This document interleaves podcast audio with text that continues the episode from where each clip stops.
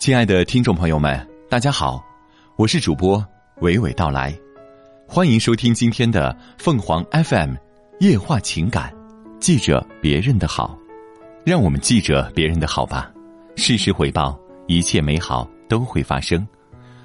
初中同学阿发开着豪车返乡过年，虽然我不在家，但阿发还是带着一大堆礼品专门去看望了我父亲。阿发跟父亲说：“我是他一生中最好的朋友。”如果当初没有我的帮助，他不可能有今天的成功。我知道他说的是肺腑之言。上初中时，学校离我家很远，他家在我上学必经的一个村口。上学或回家，我们俩同路，大家相遇相识，慢慢就熟悉了。日子久了，我们俩成了可分享一切的好朋友。初三下学期，他说要去北京打工，我多次劝说无效，就由他去了。那年十六岁的我没什么能送给他的，在他临走的那晚，我斗胆向父亲要了几十元钱，送给他在路上用。朋友从此各奔东西。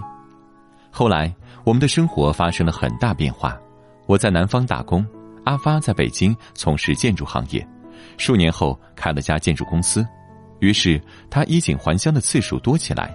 每次回来，不管我在老家或不在老家，他都会到我家看望我的父母，总会说：“阿甘是我一生中最好的朋友，当年那么困难，还是想办法送我几十元的路费，那几十元钱放到今天就值上千上万元了。”听着阿发重复好多次的话，我倍感欣慰。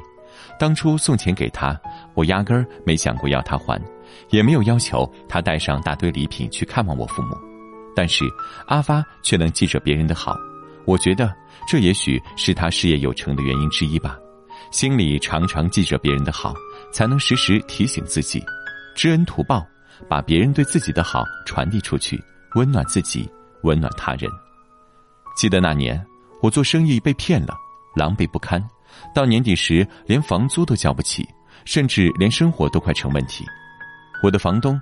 那个五十多岁的本地妇女，不仅让我缓交房租，而且还对我说：“你有没有伙食费？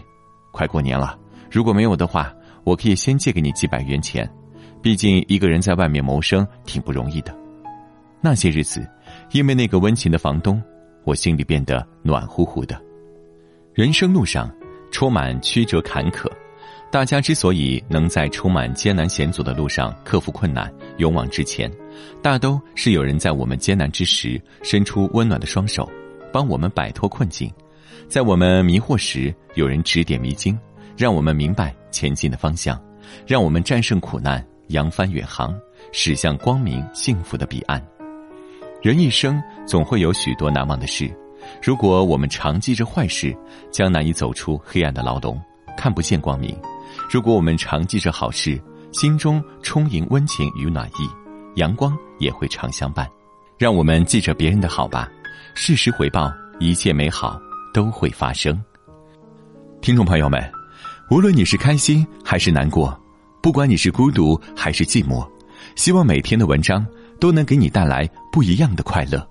你也可以关注我们的微信公众号“情感与美文”，收听更多内容。我们下期再见。